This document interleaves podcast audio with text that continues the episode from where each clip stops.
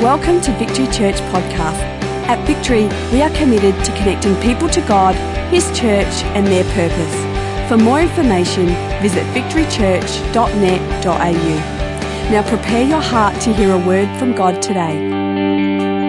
I want to get straight into my message this morning, and my message really is a setup for next week. Kath's already mentioned that next week is Vision Sunday. Vision Sunday is one of, if not the most important meeting of the year. It sets up our whole year. Uh, while our vision does not change, each year we have a theme to make sure that the vision is fulfilled. And each year we have kind of bite sized chunks or, or set goals that we want to see take place in a 12 month period of time time in order for the big overarching vision to take place. Our vision that we've had from day one, although the language around it has changed, the vision has remained the same. It's simply this to connect people to God, to His church, and to their purpose. That has not changed and that will not change anytime soon. That's why we believe that we exist as a church to see people come to God, see people come to church, and see people find their purpose and meaning for life. I can go to be with Jesus, a very happy man, if I know that people have done and experienced these three things find God, find a local church, and find their purpose for life. That's why we exist as a church. And every year, for that to happen, we kind of pick a theme uh, that we feel God is leading us in and toward so that that vision can come, become a reality for us as a church. And uh, in order to set next week up really, really well, I want to share a message that's in keeping with our theme for this year so that we can have uh, next week freed up to be able to get some people up here on stage with me and hear more from them as opposed to from me. So this is almost a, a two part Vision Sunday service, although I'll do a quick recap of what I share today next week. So please listen up and lean in because it's really a powerful message for where we're heading as a church this year. Does that make sense? And so, together, the title of my message, uh, sorry, today, the title of my message is The Together Effect. You can write that down, the together effect. Can you say it with me? The together effect?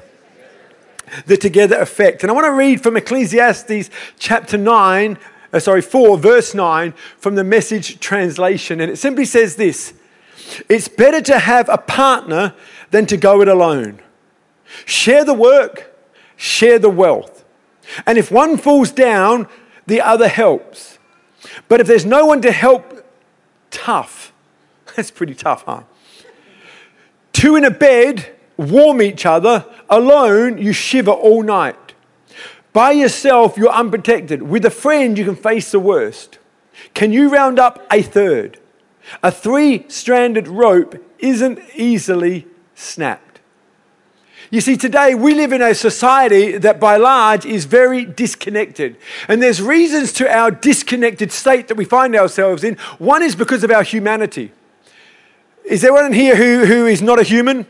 I mean, we, we, all, we all have humanity to deal with. And as a result of our humanity, we have feelings. And, and as a result of our feelings, we get hurt and, and we feel overlooked and we feel ill treated or mistreated and we get disillusioned and disappointed. And if we don't manage our feelings and manage our disappointments, what tends to happen is we isolate ourselves. We tend to withdraw from people. Why? Because we get into what I call survival mode. And we figure, I'm not going to get hurt again. I'm not going to put myself out there again. There there are many people would love to be in a relationship, but they've been hurt too many times and they say, I'm not going to do that anymore. And so I understand where some of the disconnection comes from because of the hurt and the pain that's associated with relationships.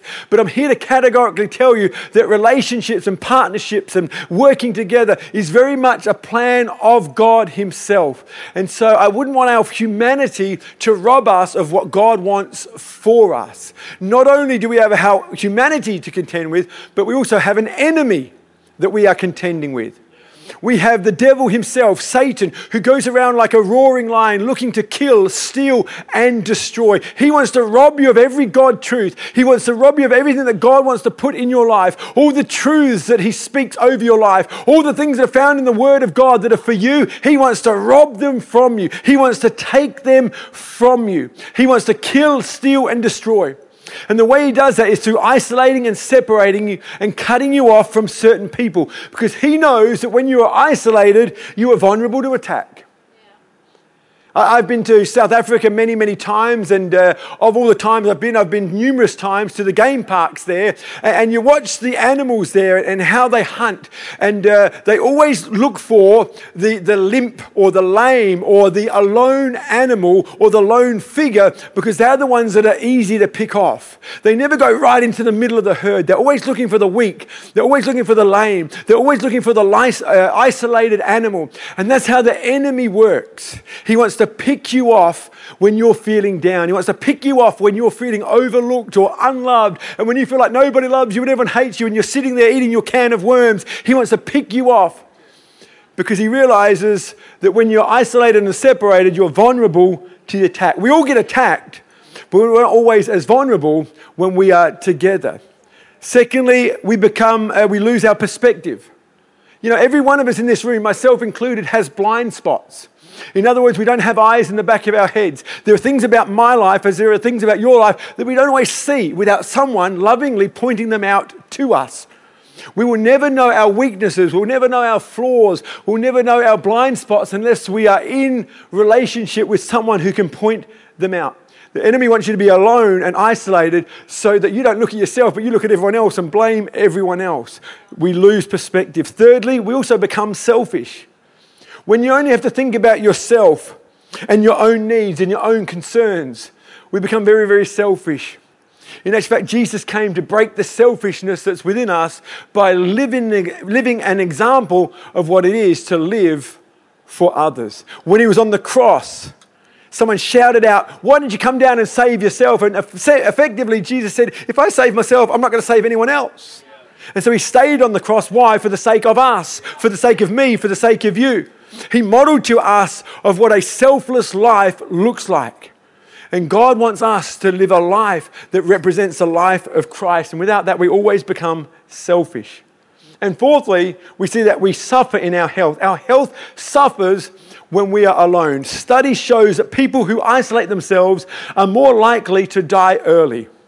Is there anyone here today that wants to die early?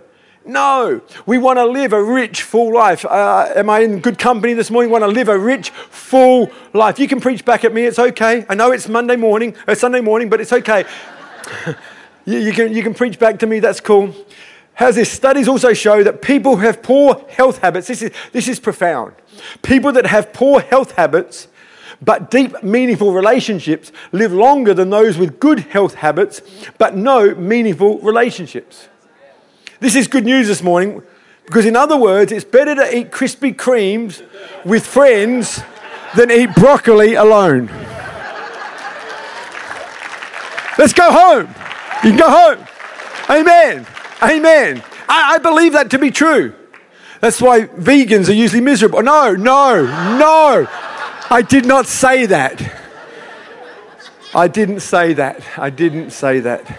I didn't. If you're a vegan, God loves you. Uh, i am sorry. I'm sorry. Uh, are you with me this morning? You know, have healthy eating habits by all means. I, I try and watch what I eat, and, and if people who know me well actually know that actually I'm one of those sticklers for eating well. So I, am with you, you know, and uh, um, I, I'm there. But it cannot be at the expense of healthy relationships. The truth is, we need people, and people need us.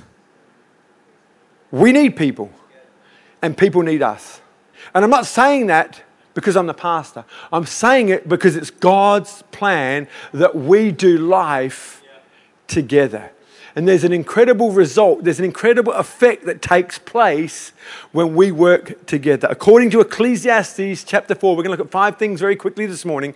And the first one is this according to Ecclesiastes, the scripture we've already read, is this number one, the work is shared. When we work together, the work is shared. In other words, we get more done. But here's the even better news not only do we get more done, more gets done in rest.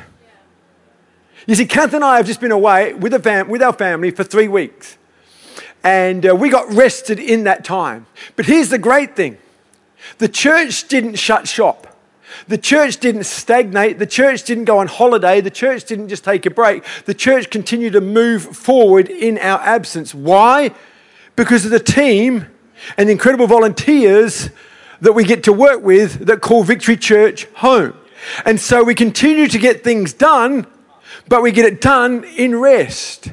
And this is the incredible win win that we can have when we choose to put our hand up and work together.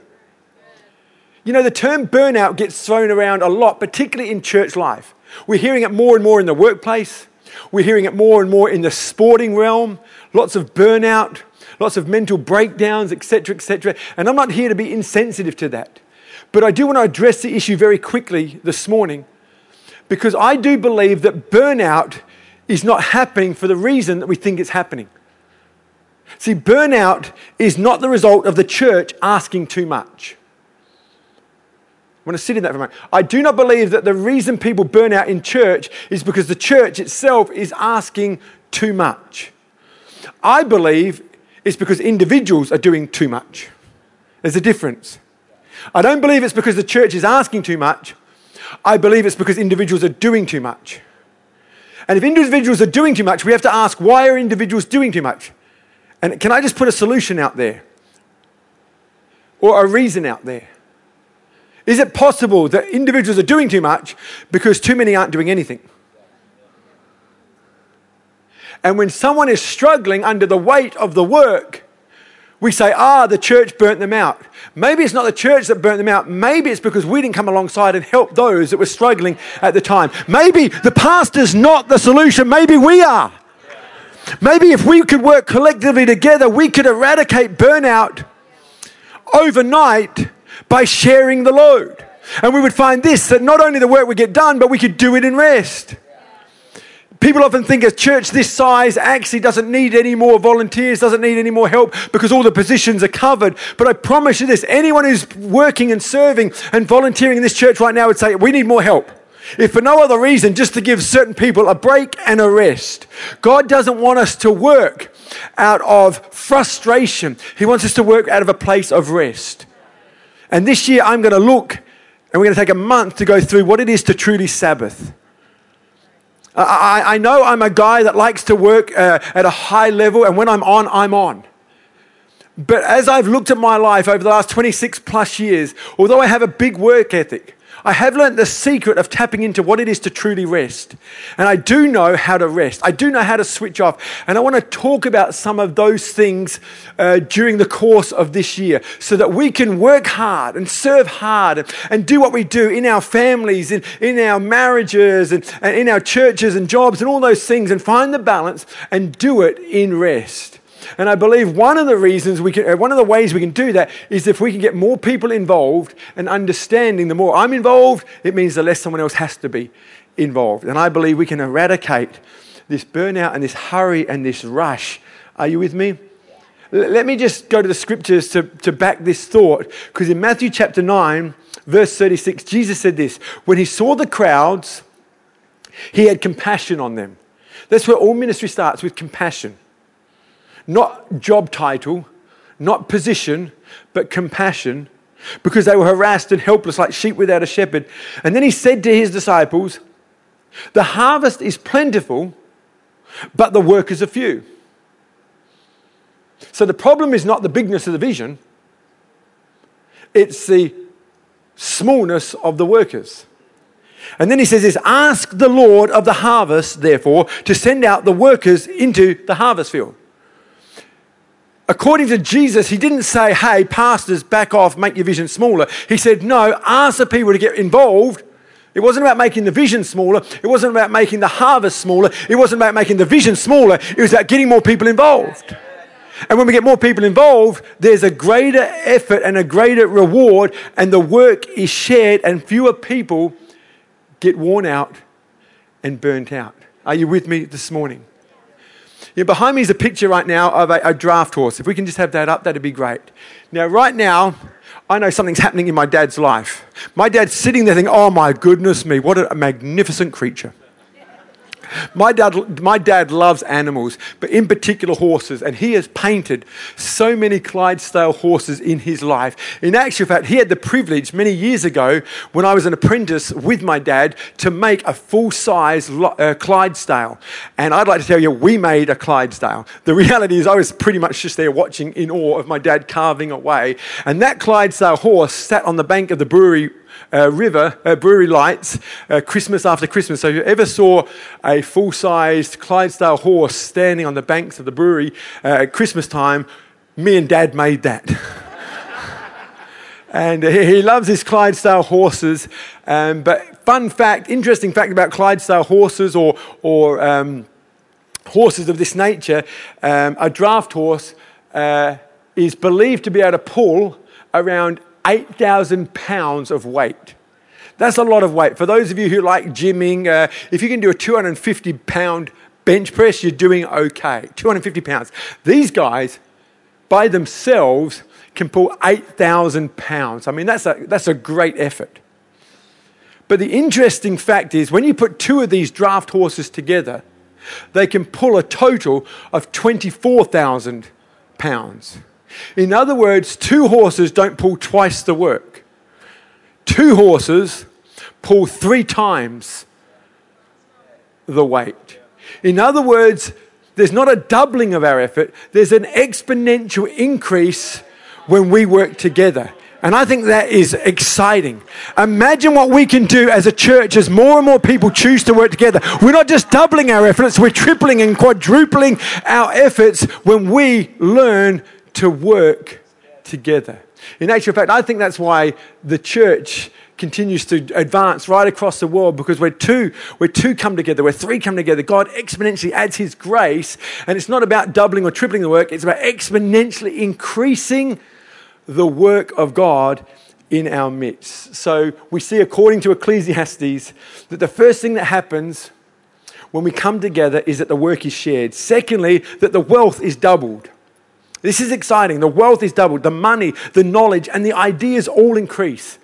You may have heard it said that two heads are better than. That's right. And you've only got to go to a quiz night to know that two heads are better than one. Uh, our family have kind of got into quiz nights, and I know there's a few of you out there that have kind of been finding yourself uh, doing certain quiz nights, and they're always good. But, but what I found is that uh, if I went to a quiz night by myself, it would not be good. It would not be good because I only have my knowledge to draw from. And I've learned this about me my general knowledge isn't that knowledgeable, it's not that deep, it's not that wide. But we found ourselves having a meal at a pub uh, with our family uh, a few week, a few months ago, and uh, lo and behold, it was a quiz night. We didn't even know it was a quiz night at this particular place where we were just having a meal. And they said, "Would you like to partake in the the quiz night?" I said, "Sure." I said, "You need to come up with a team name," and I said, "We're the Rainbows." And he said, What? He said something I can't even repeat, but uh, I said, No, no, no, we're the rainbow. It's our last name. He said, Oh, lucky you. Anyway, so writes down the rainbows, and there's just the little rainbow family. There's me, Kath, and the kids, and, and I think we may have had uh, either Taylor was there or, or, Nat was there, so we had a ring in or two, which was great, and, and uh, it was amazing. At the end of the night, you, you'll never guess what happened the Rainbows. There was 18 teams, and the Rainbows, thank you very much, ended second top that night. We came second. We came runners up. The Rainbows. And we almost took first spot. We was only just off first spot. And I looked around at our team. I thought, man, it wasn't because of you. It wasn't because of you. It wasn't because of you. It certainly wasn't because of me. It was because of us. Together, we were able to achieve more as we drew off some of our knowledge you know, 80s music, I, am the guy. If you want 80s music, I'm there. So got listen to this tune. I know what that is. But some of the newer music, I'm like, a deb, deb. And Mitch and George were all over that. And then there's things that Kath was good at. I can't remember what they were, but I'm sure there were some. I can't, I can't, I can't quite remember. I think you, I think you were just getting us a drink or something. I'm not sure, but you were, you were no, no, no, no, no. She was great. It was, just great. As if we worked together, we found ourselves coming runners up. Why? Because the wealth of knowledge is doubled. Because two heads are better than one. When someone says to you something that you feel you don't have the answer for, That's not an excuse to give up. The answers are everywhere. You just got to ask the right people. You just got to ask the right people. You don't have to have the solution for everything. You've just got to find people who do. This is the great thing. And what I love about this community, and this is why I believe God wants us to be part of community, because in this community, there are answers to your problems. There are answers to your situations. How do you, how do you manage to keep yourself pure as a single person in this world where there's so much graphic stuff going on? That's a very real question. But we have a lot of people who are doing it right now. A lot of people in this church are living that way right here, right now, and they can help you. They've got answers for you. Things that you're struggling with, they've got answers for you right now. And I love that thought of what takes place in a community, particularly the church. You don't have to have all the answers, you just need to know people who do, because two heads are better than one. Amen?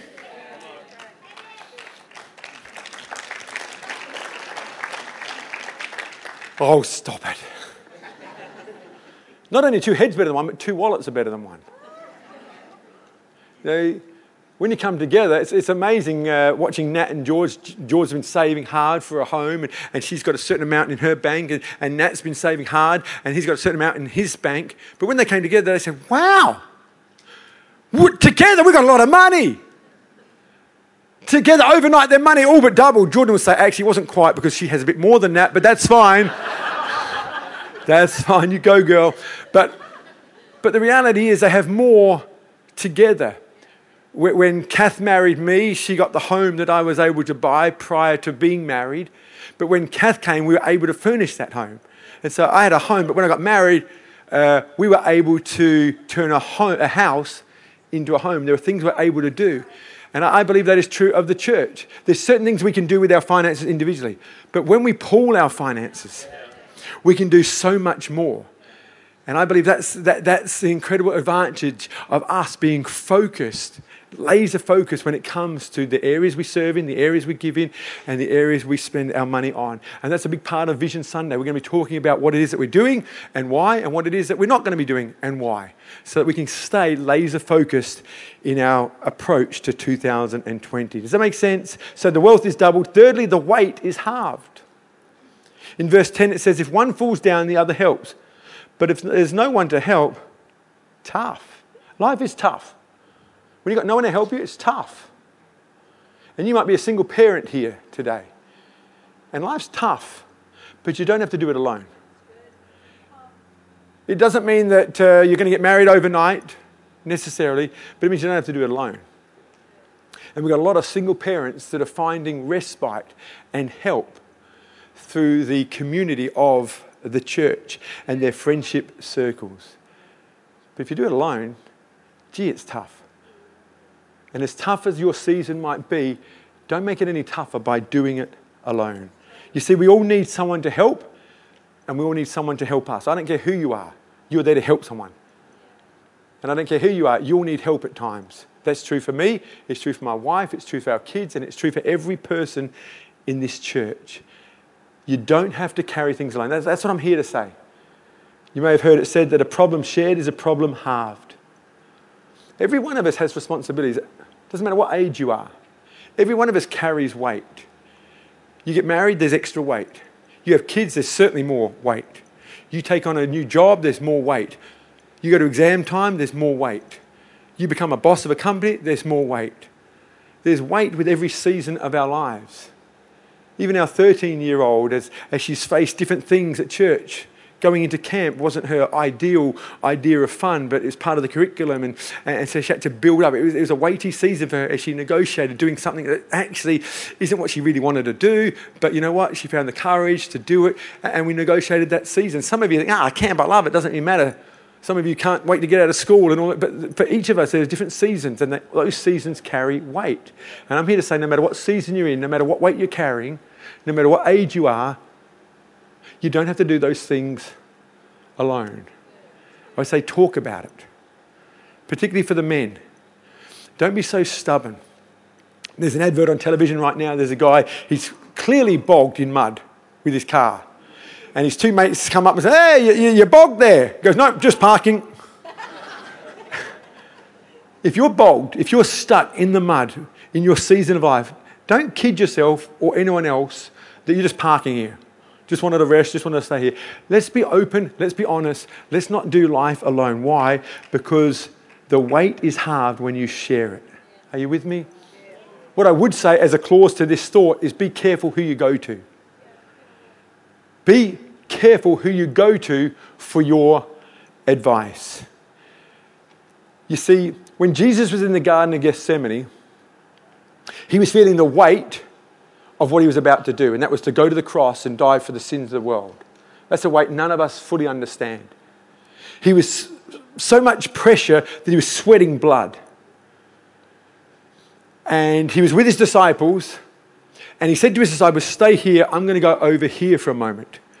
And it was over there, away from his disciples, he pours out the weight and the concern that was on his heart to God the Father. And he says, Father, if this cup can be removed. Now, at that moment, it almost sounds like a whinge. It almost sounds like Jesus is bailing. It almost sounds like Jesus is having second thoughts about why he came. And yet, Jesus never sinned. So, this, these words that are coming out of his mouth are not wrong, they're not sin. They're just simply weight. He's expressing the weight of what he's feeling, the weight of what he's experiencing, the weight of what he's doing, and the weight of what he's about to experience. And he pours that out to his father. And he comes to this conclusion yet not my will, but yours be done. Jesus never sinned, so what he said wasn't wrong. But where Jesus got that moment right is who he went to. Can you imagine if Jesus said exactly the same thing to Peter? Hey, Peter, come here. Peter goes, Guys, Jesus wants to talk to me. What's up, Jesus? Uh, Peter, I need you to know, man, I'm struggling. And if this cup can be removed from me, I'm open to ideas now, man. Do you know what Peter's going to do?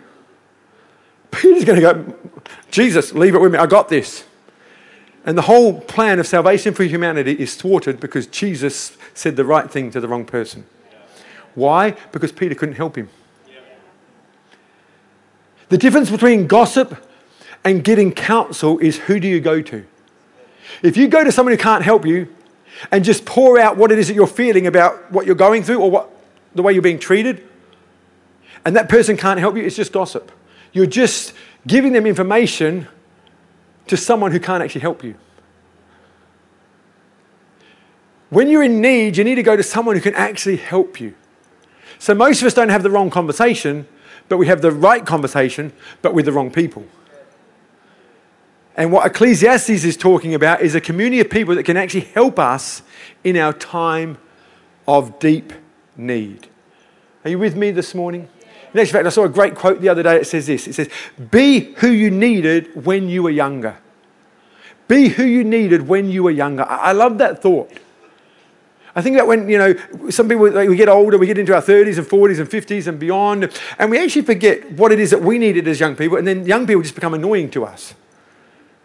But think about when you were young people. Who did you need in your world? What it is that you needed in your world? And this is what I love about the church. We have an opportunity not to retire, but to actually help people.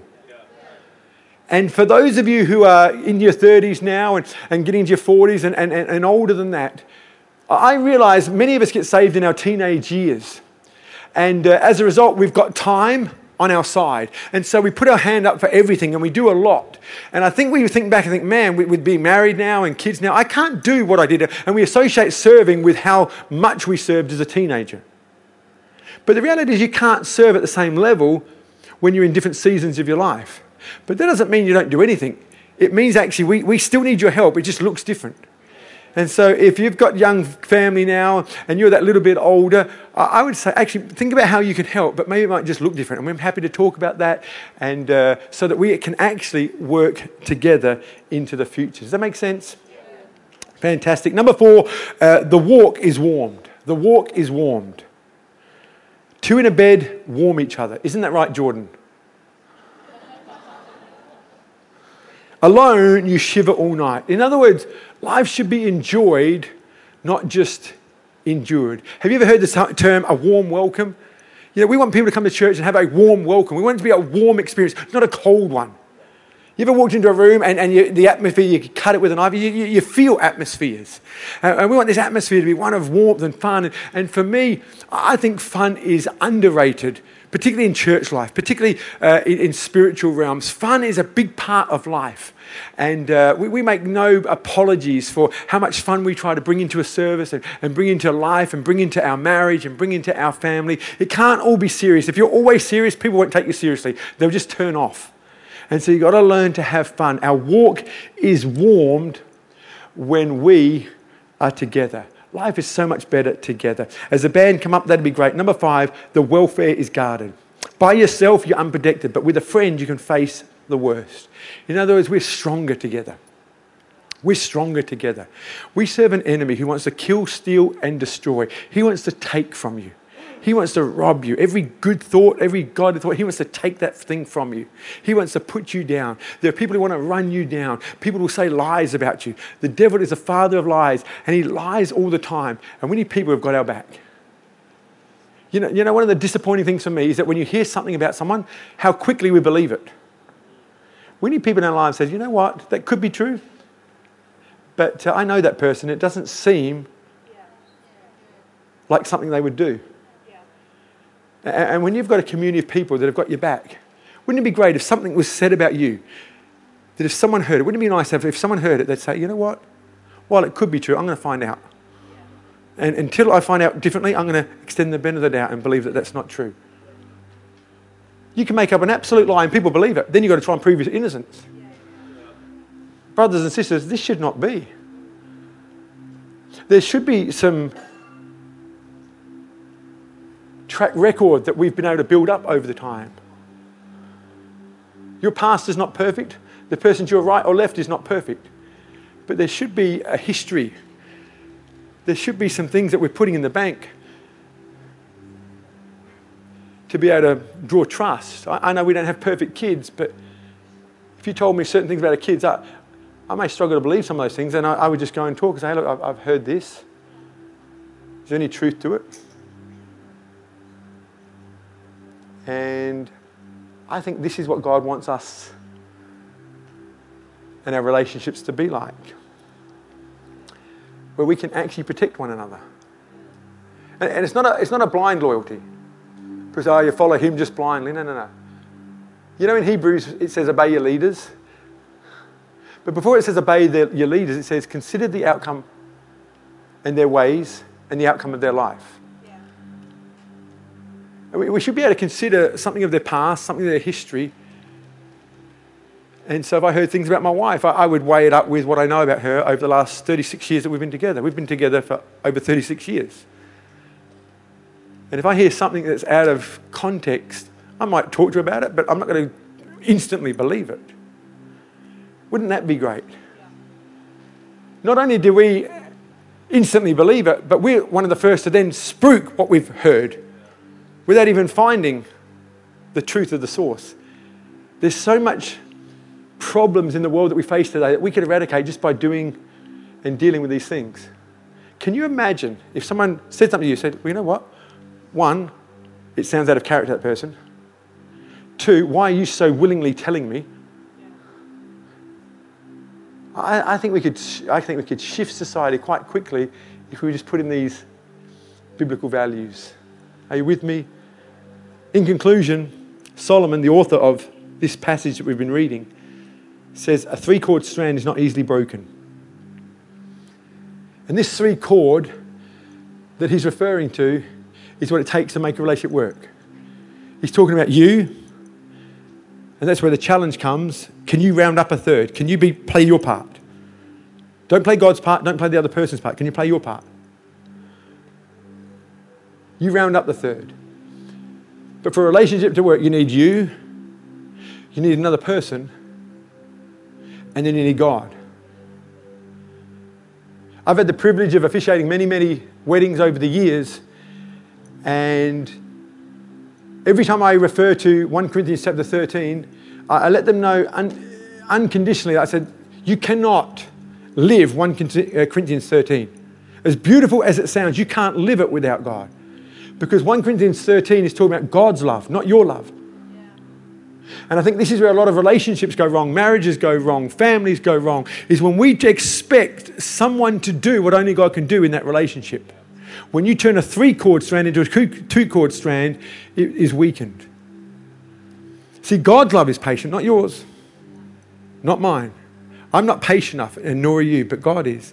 And so we need God's love in the middle. It's God's love that is kind. It's God's love that is not easily angered. Not yours, not mine. It's God's love. And if we're going to have a marriage that works, if we're going to have relationships that work, if we're going to have a church that works, there needs to be God in the middle. So it's the husband, wife, and God. It's the parents, kids, and God. It's the leaders and congregation and God. It's you, your buddy, and God. You, your girlfriend, and God. We need God in the midst. See, some people say prayer is the answer. Prayer is not the answer. Going to church is not your answer. Reading the Bible is not the answer. All those things are incredible aids, but they're not the answer in themselves. Because you can pray and not have God at the center. You can read your Bible and not have God at the center. You can have, uh, you can go to church and not let God in. Does that make sense? And so the key to making relationships work is letting God in. You've got to let God in your marriage. You can read your Bible in your marriage. You can read your Bible together, but that alone won't change it. But if you have God in with the Bible, wow. You've got to let God in. Will you stand with me this morning? I'm so passionate about this because I, I love God and I love people. And we've seen a lot of brokenness in our years of ministry. And more often than not, it comes back to this thing. We just, we've just stopped letting God in. We read, we do all the disciplines, but we're not letting God in. We need God in our marriages. We need God in our relationships. Whenever I'm faced with a marriage that's struggling, I'll look at both parties and I'll say this Do you want it to work? And do you want it to work? Because if you don't want it to work, not even God can help you right now, let alone me.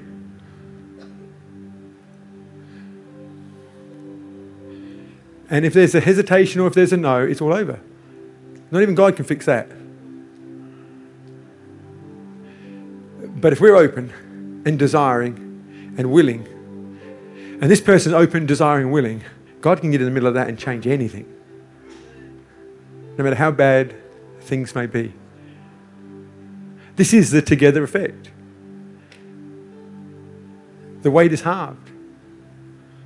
The work is shared. The welfare is guarded.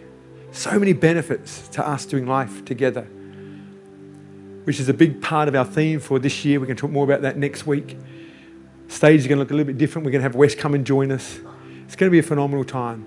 We're going to celebrate with some uh, jumping castles and some food and some activities outside. it's going to be a, a, good, fun day. Going to round out the day Sunday night with an anointing service and just pray for every individual, anoint every individual with oil. I believe our best days are ahead of us, church.